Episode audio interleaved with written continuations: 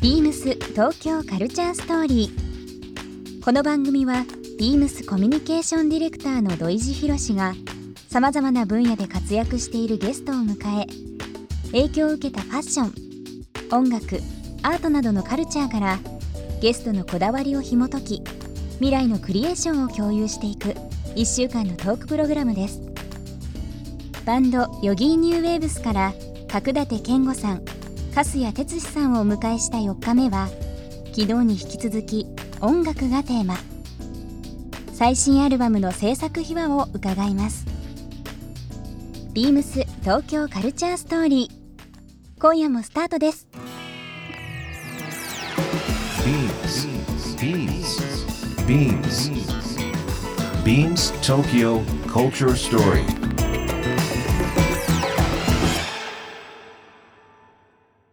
Beams Tokyo Culture Story. This program is brought to you by Beams. Beams ありとあらゆるものをミックスして自分たちらしく楽しむそれぞれの時代を生きる若者たちが形作る東京のカルチャーワクワクするものやことそのそばにはといつもビームスがいる。ハッピーな未来をつくりたい。東京のカルチャーは世界で一番面白い。ビームス東京カルチャーストー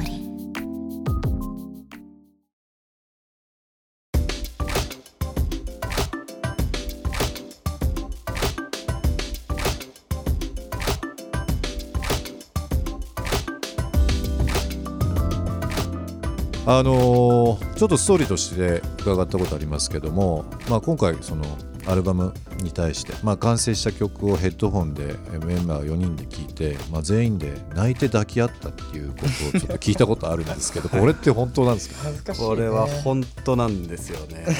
本当とかいう話でもないんだよ、ね、あの「How Do You Feel」っていう僕たちの曲なんですけど、まだミックスも終わってないラフの状態でこれをそれぞれがあのヘッドホンで聴いてて、とりあえずもう弾いた歌った、えー叩いたみたいな状態のを聞いた時に。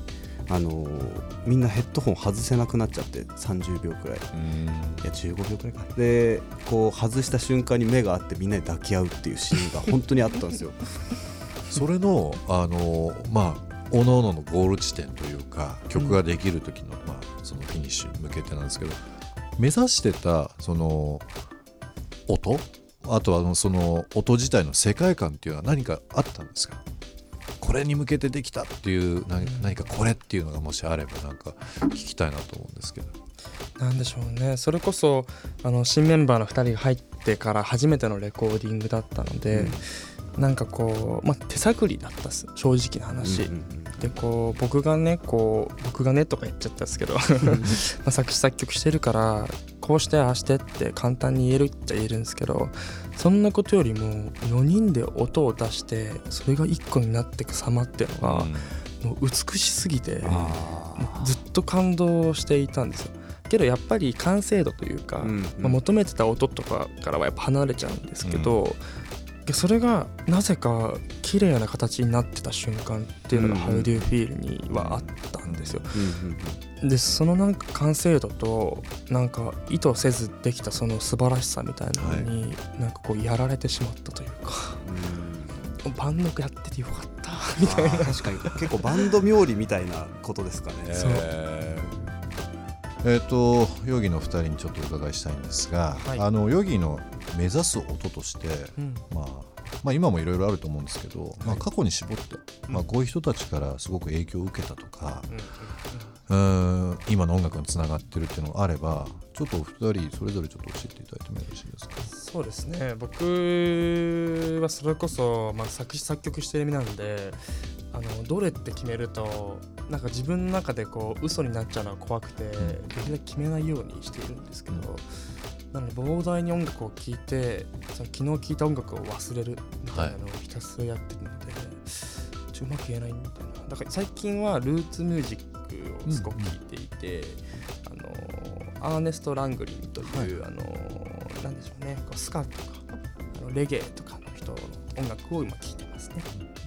歌詞さん。は粕谷さんはどうですか？ですね。このヨギっていうことに関して少し考えたんですけど今やっぱり日本の昔の音楽っていう話です。まあさっき話題に出てたあのハッピーエンドとかそういうのはまあサニーデイサービスとか大好きなんですけれども、あのその時代一緒にこう活躍してたえー、とハッピーエンドと同じ時代に活躍してた、うん。えー、と大貫妙子さんとか、うん。はい。最高だね、えー吉田美奈子さんとか、うん。えーそこら辺の影響はもう下手したらハッピーエンド以上にヨギはあるんじゃないかなって僕は思ってて。でも本当今ハッピーエンドとかサニーデイサービスの話ありましたけど、はい。やっぱりメロディーもいいですけど歌詞が強いというかうんすごく何かその時代性もあったかもしれないですけど残るものってありますよね。そうですね。それこそ松本隆さんの作詞というか歌詞を僕大好きで、そうですね。最近ですと、まあ、ちょっと前ですけどなんか青函飛行あの星のねあのアニメの曲になったやつでしたけど、はい。僕は基本的にアニメとか見ないから、うん。ちょっとびっくりしちゃったんですけど、うん。その曲が良すぎてもうなんか泣くという。曲が良くて泣く。そう。素晴らしい。松本隆さん今名前出ましたけど、はい。えー雑誌の「ブルータスあ」で松本隆さん特集やってましたけあどやっぱり改めてその言霊というかうん。言葉にこもった何かのその見えないものだとか、まあ、でも本当に目の前にいらっしゃるからじゃないんですけど僕あのヨギニーウェブスの曲って曲、まあ、いわゆるメロディーもすごく好きなんですけど、はい。やっぱりそれをまあ同等なぐらいやっぱり歌詞だったりだとかまあ本当にパフォーマンス？ステージ上でのパフォーマンスも含めてですけどすごくそのクラシックっていう部分も感じさせながらやっぱり今の東京ミュージックを感じるところっていうのはすごくあるのであの今のお二人の中からハッピーエンドとか松本隆さんの言葉が出るっていうのはなんかすごくあの想像はしてたとはいえすごい嬉しかったですよね。嬉しいですこちらこそあのこんだけファン層がすごく広いし、僕ら世代も改めて大好きっていう人たち多いんですよ。多分覗いたら分かりますよねライブ行ったら、ね。若い子だけではなくて本当に多分なんか独特の存在ですよね。ああいいですね。そうなんだろうね。なんか独特にもっと慣れたらいいですねそういうだ意味でね。は自分たちのスタイル崩さずにね、ううん。んいや独特ですよ。本当にこれお世辞じゃないですけどやっぱりなんか今回あのプラン B もそうですけど、はい。今回出ていただいてなんかビームスらしいっていうかビームスも20代だけじゃないしあー。10代そうですね。まあ、30代ももっと上50代60代のお客様いるので、まあ、こういった方々にちょっとあのお知らせしてうん。ぜ聞いていただきたいななと思いますけど、はい。聞いてもらいたい。聞いてもらいたいですね。えーまだまだ話をお伺いしたいんですけども、えーここで、えーでは粕谷さんの方から1曲。じゃあ私の方から一曲。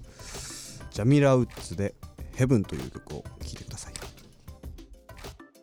今日選んできていただいた理由って何かありますか？はい。あのー実はこれ昨日の健吾と少し理由かぶるんですけどあのこの曲もマネージャーの北さんという方が。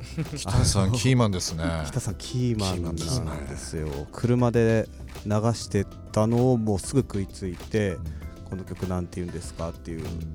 まあこのこう、まあ、昨日健吾が流してたの、まあ、今日我が流してるのに限らず北さんが車で流してる音楽ってほんと全部かっこいいんですよ。う、ん。最高。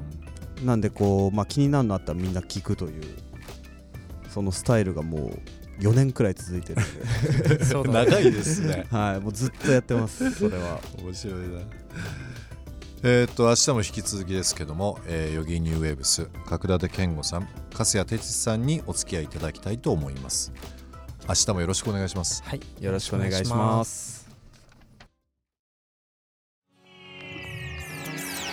ビームス東京カルチャーストーリー番組では皆様からのご意見ご感想をお待ちしています。メールアドレスは beams897 アットマークインター FM.jp ツイッターはハッシュタグ beams897 ハッシュタグビームス東京カルチャーストーリーをつけてつぶやいてください。明日もお楽しみに。